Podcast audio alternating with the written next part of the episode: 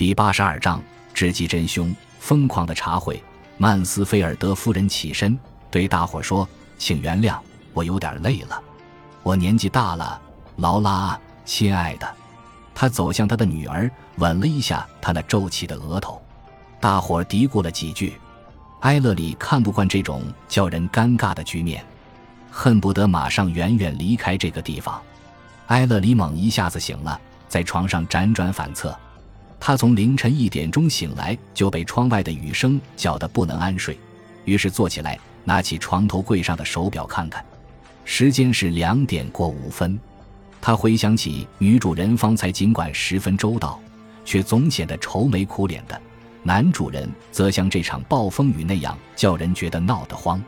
他侧耳听听旁边房间里的动静，琼纳森小少爷像是在打着呼噜，睡得很香甜。两点十五分。他还是睡不着，便开了灯，穿上睡衣，想到楼下书房去找本书看看。他打开房门，探头向外瞧瞧，只见楼梯那边亮着微弱的灯光，四下里一片寂静。他蓦地感到一阵恐惧，自己也闹不清是什么缘故。接着他慢慢走下楼梯，不知电灯开关在何处，便摸着黑走进前厅。他琢磨书房一定是在前厅壁炉的另一边，可是炉火已经熄灭。一点亮光也没有。他在大雨淋漓的响声中摸索到书房那扇门，轻轻地把它打开。这时他已经习惯了黑暗，凝目探视那间屋里的摆设，里面一片漆黑。他正要走进去，却止了步，觉得那里不像是书房，他肯定走错了房间。他像一个在森林中迷路的人，注视了一下前面那片黑暗，就轻轻地把门关上了。他又摸索着朝左边走去。走了几步，摸到另一扇门，他打开门，扭开电灯开关，正是书房，窗帘紧闭，室内还像他跟主人在上楼睡觉之前见到的那样杂乱无章。他走到沿墙那排书架前，浏览了一下，最后抽出一本马克吐温的《哈克贝利历险记》，以便消磨这个无聊的长夜。他关上灯，走出书房，前厅的楼梯上有脚步声。他抬头定睛一看，发现楼梯口那有个男人的侧影，是欧文吗？那人小声问道。埃勒里笑道：“是我，奎因。加德纳，你也睡不着吗？”他听见那人松了口气，说：“老天，可不是，我正要下楼找本书看看。我妻子卡罗琳在我隔壁的那间屋里睡得死死的，她可真能睡。今天夜里气候反常，叫人睡不安稳。”也许你喝多了吧，埃勒里一边说一边登上楼梯。加德纳身穿睡袍，头发乱蓬蓬的。说实话，我一点酒也没喝，都是这场讨厌的雨闹的。也许是的。你要是睡不着，何不到我屋里来抽支烟？那合适吗？搅我的觉吗？不会的。我下楼来就是为了找本书，消磨不眠之夜。聊聊天总比看小说强，来吧。他俩进入了埃勒里的卧室，坐下之后，埃勒里敬了烟，两人就从烟草聊起，聊到旧书了，奶酪价格了，一直聊到拂晓。加德纳打着哈欠返回自己的房间，埃勒里则昏昏沉沉的睡着了。埃勒里觉得有人在摇他，睁开眼睛一看，天已大亮，米兰涨红着脸站在他身前。奎因先生，快醒醒！埃勒里惊讶的醒过来。什么事，米兰？欧文老爷，他失踪不见了。埃勒里从床上一咕噜爬起来。你说什么，小伙子？他失踪了，奎因先生。我们找不着老爷，没影了。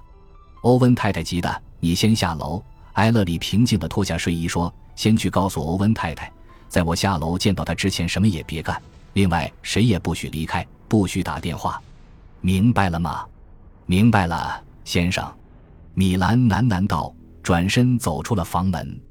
埃勒里像消防队员那样利索地穿上衣服，洗了一把脸，便匆匆跑下楼梯。只见欧文太太穿着皱巴巴的睡衣，蜷缩在沙发上哭泣。曼斯菲尔德夫人在一旁抚慰她的女儿。熊纳森小少爷在冲外婆抱怨。艾美默默地抽着香烟。加德纳夫妇面色苍白，一声不响地站在窗前。艾美立刻说道：“奎因先生，这可是一出戏，戏外戏，至少劳拉·欧文该这么认为。您可否说服他？也许根本就没出什么事。”这我办不到。艾勒里笑着说：“等我弄清情况之后再说。”欧文走掉了，怎么走的？什么时候走的？哦，奎因先生。欧文太太抬起泪痕满面的脸，哭诉道：“昨天夜里，理查领您到您的房间去以后，他下楼对我说，还要到工作室去办点公事，让我先去睡。别人都上楼了，仆人也都去睡了。我提醒他别熬得太晚，就上楼了。我累极了，立刻便睡着了。你们俩睡在一间屋吗，欧文太太？是的，一对单人床。直到半小时之前，我才醒过来。我发现。”他颤抖一下，又哭起来。他母亲挺生气，却又无能为力。他根本就没上床睡过。他那些衣服，就是他换上戏装之前的那些衣服，还搭在床边那把椅子上。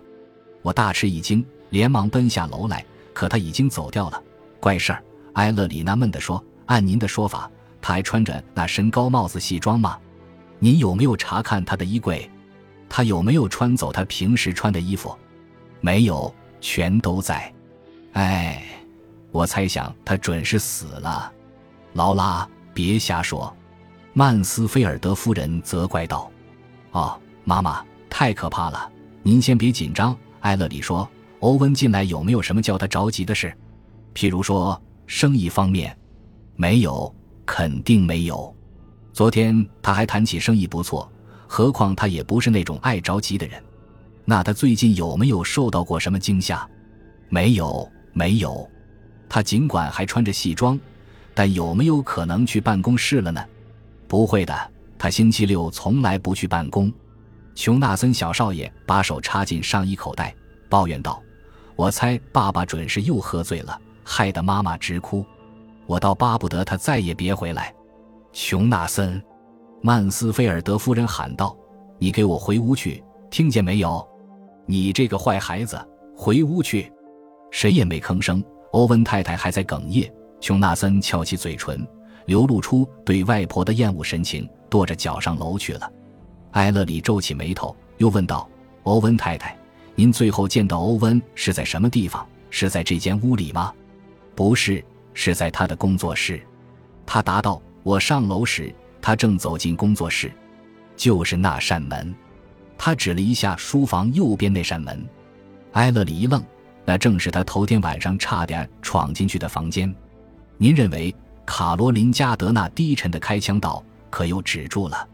在黎明的灰暗光线下，他的头发显得不那么红了，眼睛也不那么绿了。看上去，这桩刚发生的事好像把他内心的活力都扑灭了似的。